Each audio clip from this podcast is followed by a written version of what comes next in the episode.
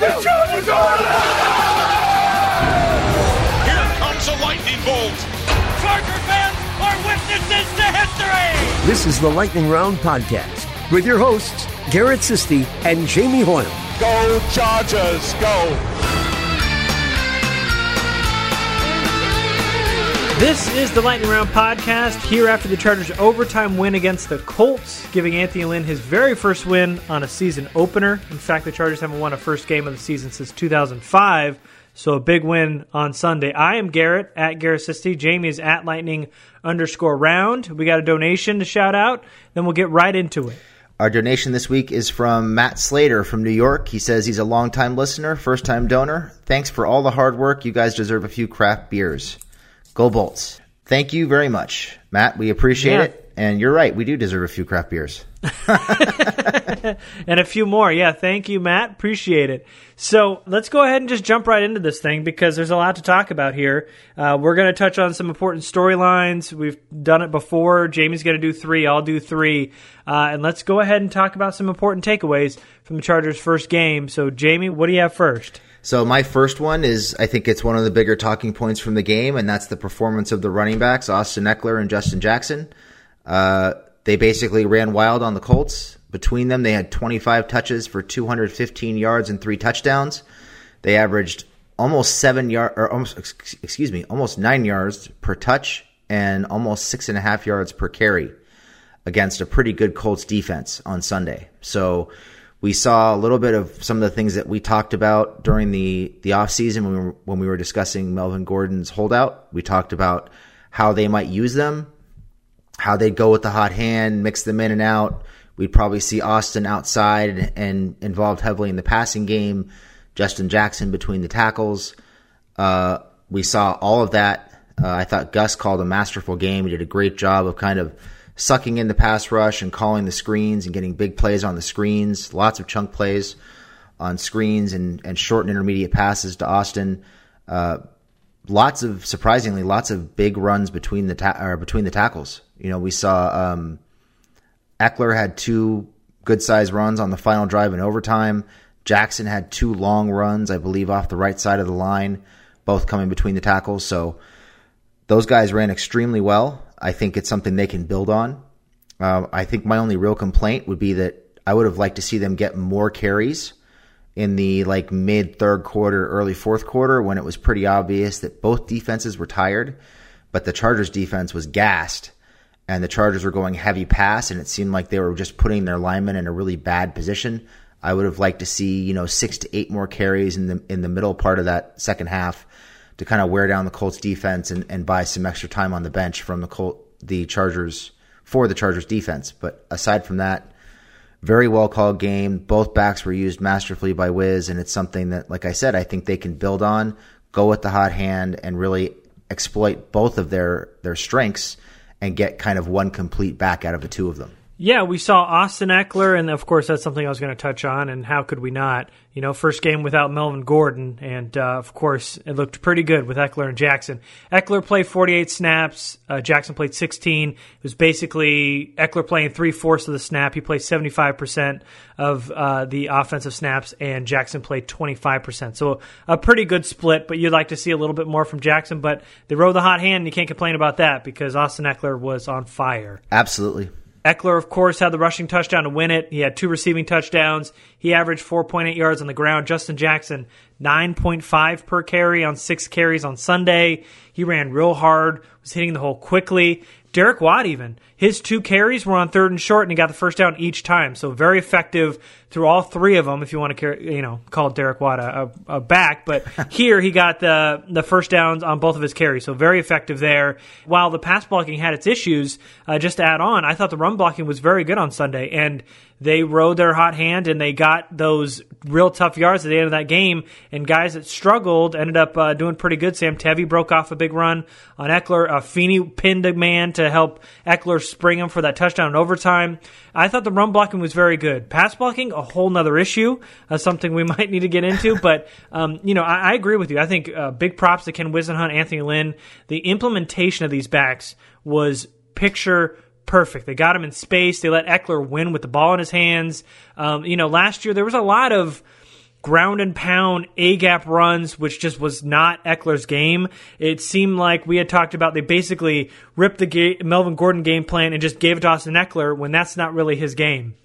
But in game one, the way they implemented Ekeler and Jackson was perfect against the Colts. So uh, big props to Wiz, to Lynn. Uh, the offensive game plan was very good. I agree with you on the second half, a little bit too pass heavy uh, when they were really succeeding with the run early on. So, you know, ag- again, the Chargers running game without Gordon was as good as you could have expected against, you know, maybe not the best defensive front, but uh, some good linebackers and able to get, you know, Ekeler and Jackson in space in the passing game. Uh, it gets better next week in week two against the uh, Lions, who gave up a lot of yards to David Johnson on the ground and through the air. So uh, look for Ekeler and Jackson to do pretty good in week two. But again, uh, major props to Wiz. Uh, very good game from Ekeler and Jackson, of course.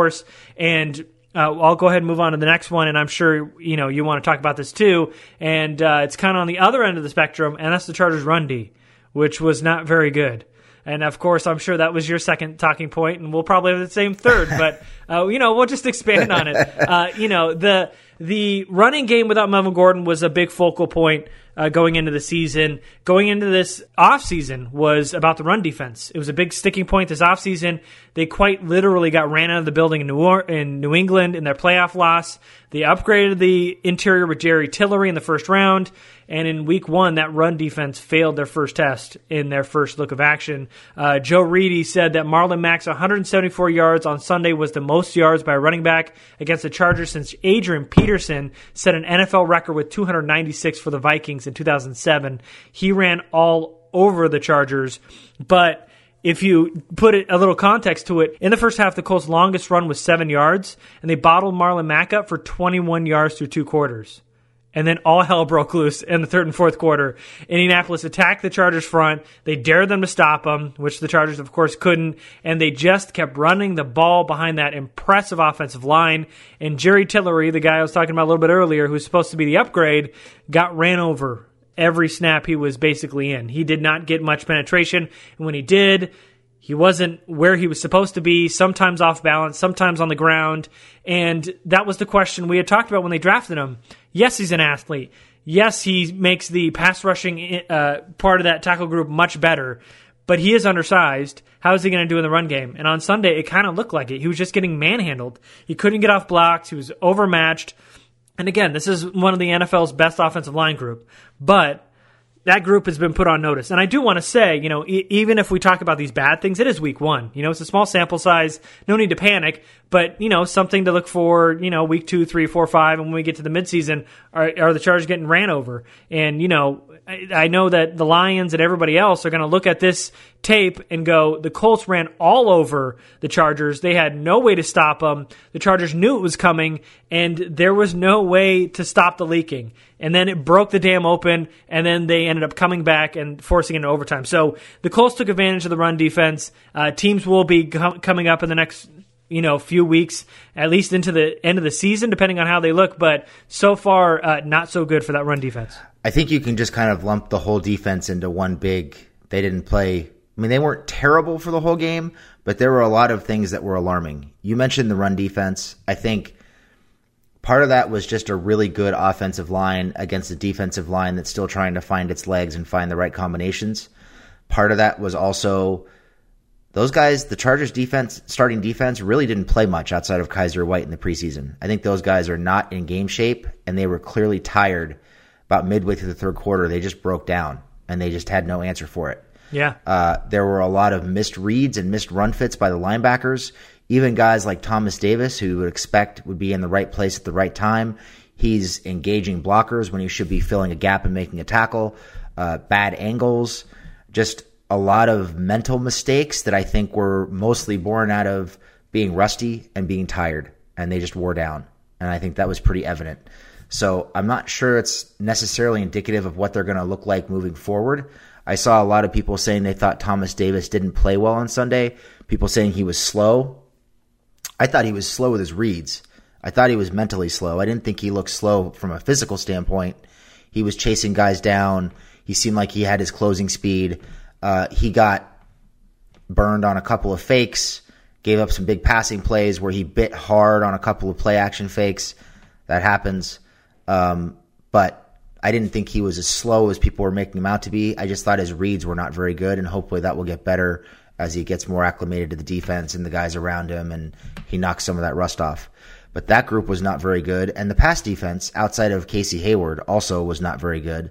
They let Jacoby Brissett pick them apart the entire game. Uh, Brandon Facyson was basically just getting picked on left and right. Anytime they threw the ball, didn't matter who it was, it was against it was against uh, Facyson, and he had no answer. He wasn't making tackles. He couldn't. He wasn't getting to the ball. He was just giving up huge cushions and getting getting picked on pretty badly once Michael Davis went out of the game. So they've got a big problem with that that uh, corner position opposite of Casey Hayward. You know, do they put Adderley out there? Do they play Adderley in the slot and get King outside? They're going to have to find another corner because they can't rely on Facyson. All kinds of problems there, and th- these guys have to get in shape in a hurry because everybody's going to be coming to town looking to run the ball down their throat now. So they're going to have to respond, and they're going to have to show how good they are. They're going to have to live up to the hype they're, they've been getting all through the preseason. Uh, you mentioned Tillery. You know, I was watching him closely, hoping he'd make some plays. He did get some penetration. It looked like in some cases the, the Colts were letting him penetrate and then just knocking him off of his feet. You mentioned he's undersized. He is kind of your atypical interior defensive lineman. You know, he's six five or six six, two ninety-eight, so he's long and lean. Uh, and he just he seemed like he was having a hard time creating leverage, maintaining leverage, keeping his feet when he penetrated. Uh, they they really took advantage of him. So he's going to have to really work. We mentioned this on the last show. Keep that pad level low, maintain that leverage, hold his ground, all things he really struggled with. So the defense was not good for sure. Those guys need to get a lot better in a hurry, and they need to get in shape in a hurry. All right. Well, I, uh, you touched on some things I want to talk about a little bit later, but I know you got another uh, talking point here. So what else you got here? I do. Um, my second talking point is actually some another good thing, and it's the impact of some of the younger players on special teams, which was huge on Sunday.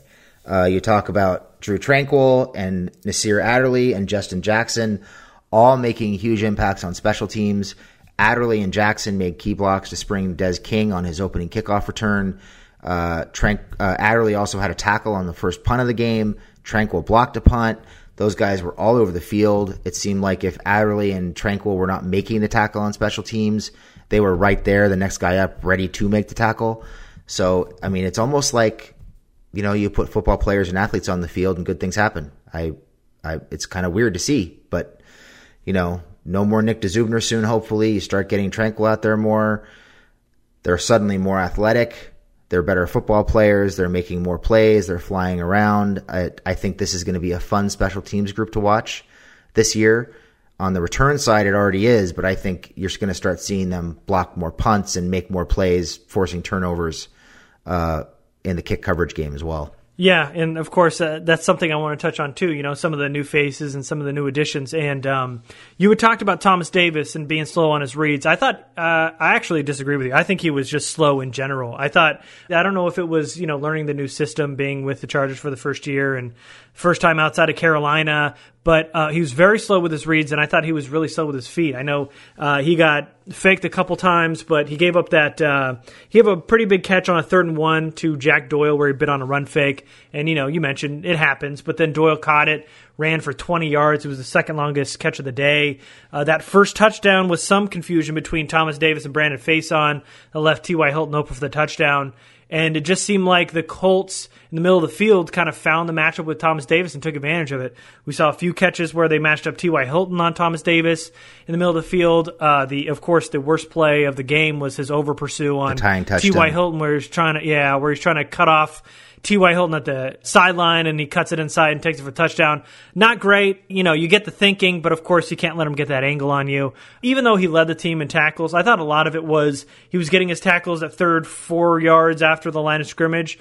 There's one tackle that I could count where he got it like a really good play on a, a pitch to Marlon Mack where he tackled him at the line of scrimmage. But other than that, I thought he was slow on his reads. I thought he just had slow feet. Maybe that's getting back in game shape and just being a little bit rusty. And, you know, I thought the stats were a little padded because he was getting, you know, tackles with running backs running right at him. But I just felt like Brissett was basically picking the Chargers apart where they were getting those uh, few yard runs. They would dink and dunk to third and short and then just pound it in on that third and three, two or one, and then just run Marlon Mack and go behind that offensive line and get the first down. And they just kept doing that, marching down the field. And, of course, the defense looked tired.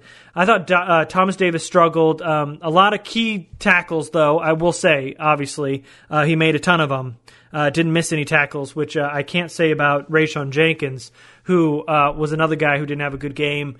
Uh, he was late coming over on that uh, Eric Ebron that was almost a touchdown to start the fourth quarter, almost cost him seven. But that fifty-three-yard rushing touchdown to Marlon Mack, man, God, he missed that last tackle, and it gave me a Jaleel Adai flashbacks. It was awful. And, you know, when you're the free safety, you're last man of defense, and you just can't miss a tackle like that. The He went low. It was a bad angle. I mean, that's your job. You can't let anything behind him, and he just missed a tackle. He didn't let a, a speedy receiver go over the top. He just missed a tackle on Marlon Mack. It was terrible. So he had a bad game. But like you mentioned, there were some guys who had really good games. Drew Tranquill, obviously great on special teams with a, a special teams tackle and the block. Nasir Adderley having that um, that block on that first Des King uh, kick like you were mentioning. And then uh, that tackle, which where he flew. My God, mm-hmm. Brandon Facyson was the closest guy in the area, and he he basically leapfrogged Facyson to tackle the uh, returner. So he was really good. And, you know, not that it's it's obviously week one, it's not time to panic, but if you're thinking about guys that need to start getting some snaps, you know, if Thomas Davis is struggling a little bit and needs to get back in the groove a little bit, then maybe you throw in Drew Tranquill a little bit more. And maybe if Rayshawn Jenkins still struggles, you've got Nasir Adderley who's shown up on special teams. So there are some guys that are doing really good right now, the rookies at least through the first game, through guys that were kind of struggling in game one. And um, so you want to get your best players on the field, and I think Tranquill and Adderley are certainly beginning to knock on the door to get some playing time because they looked really good in their limited action. Yeah, they looked really good. I also thought Kayser Whyte had a pretty good game. Yeah, um, he was all over the place. Had several run stops at or near the line of scrimmage. Looked really good to me. Uh, just fast. Just looked really fast, decisive. Wasn't having a lot of those same, you know, second-guessing his reads, delayed reads that Thomas Davis was having. So there were some guys that played well. I thought Mebane showed up, played a pretty good game for the most part. Um, I mean, Bosa and Ingram guys, were great. Bosa course. and Ingram were great. It was the guys next to Mebane that were getting run over. Didn't matter who it was. Justin Jones, uh, we talked about uh, Tillery, uh, Tillery, uh, Square. All those guys were just getting run over. Yeah. It was just not a pretty day for the three techniques in that in that defense. Uh, so they got to figure out something there. Get get somebody going quickly. Um, yeah, I I think Fayson's a big a big problem. You know, the, as bad as the run defense was, Facyson is a huge problem if they don't figure out how to upgrade that because he was basically non-existent. Oh, he was a punching bag. I mean, he was yeah. – yeah, they just basically picked on him the entire time. And when they needed him most on that fourth down, they targeted right at Facyson with uh, Devin Funchess down the sideline. And it wasn't much of a move either. It was just kind of, you know, he beat him inside and let him have the have the yard to gain. So he, he was not very good. The Chargers have already talked about having to address corner because Michael Davis and Trevor Williams aren't ready, and uh, Davis will be out for a little bit. So uh, that'll be good. Who knows who they'll uh, end up getting. That's a big question mark. Uh, part of me just believes it's going to be Jeff Richards. Probably. And we're all going to be thoroughly disappointed. But um, they, they got to do it because they don't have any depth, and that's kind of what we were talking about. They were kind of light on that cornerback group, especially when you talk about Trevor Williams, who wasn't ready for the preseason and isn't ready now going into week two. So they've got to get some more depth in that uh, cornerback group. And then uh, one other thing I'd like to mention is uh, Ty Long pitching in for uh, Michael Badgley, who, you know, was able to make all of his kicks, even made the kick that didn't count, that got called back because of that uh, unnecessary roughness, but uh, made the extra points, the field goals, uh, beautiful punts, very good kickoffs. He was the star of the special teams. You know, we talked about Drew Tranquill, Nasir Adderley, but Ty Long, man, stepped up big. Having a new long snapper, a brand-new holder in Tyrod Taylor, who's never done it in the N F L, and a brand-new kicker who's never done it in the N F L, Ty Long, to be able to kick, punt, make all his kicks, he was he was great. He was all hands on deck. He did great. And this is why we were hoping they would keep a guy like Ty Long. And isn't it ironic? This is the year they have two good kickers when they only needed one for like seven years, it seems like. Yeah, it was nice to see Ty Long out there making those kicks and just booming the ball, really. Yeah. Uh, as as the place kicker. So nice to have that depth. uh, that worked out very well for them. So glad that's working out. Yeah, it said uh, he was the first player since ninety-seven to have an extra point field goal punt in his first N F L game. He converted a forty-yard field goal, was three for three on extra points. His punt yard average was forty-nine yards.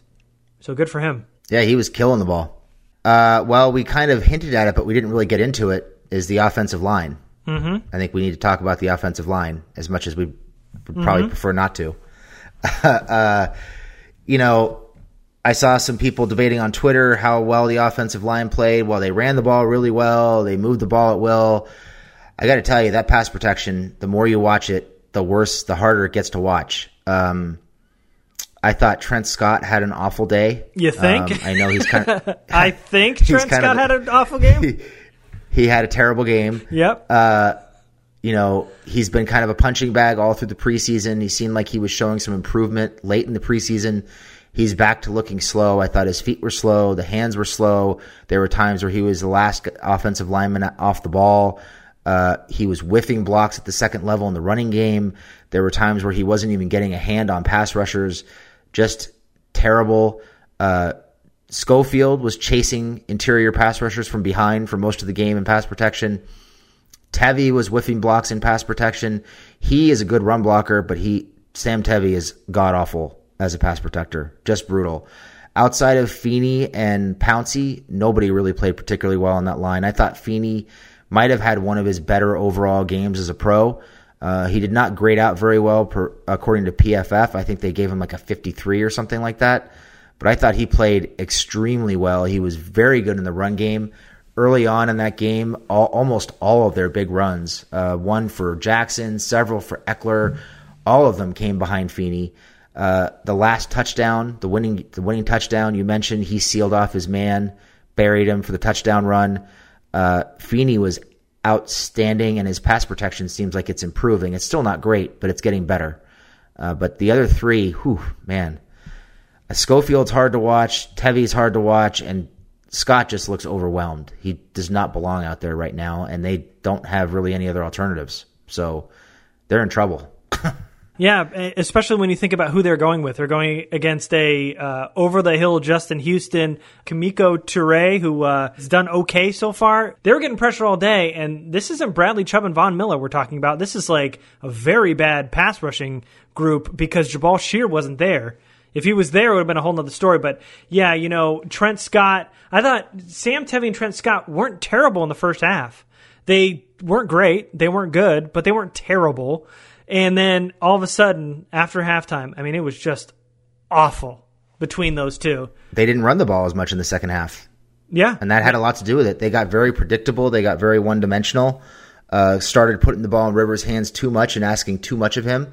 And it showed up on the tape. Uh, those guys just couldn't hang. I, I agree with you. I actually thought, watching the first half, I was thinking, man, I might actually come out of this with a, you know, Not maybe not a favorable, but a decent report on Scott because yeah. he played okay in the first half. Mm-hmm. There were some missed blocks, but he also showed up pretty well in pass protection at times. But his second half was just abysmal.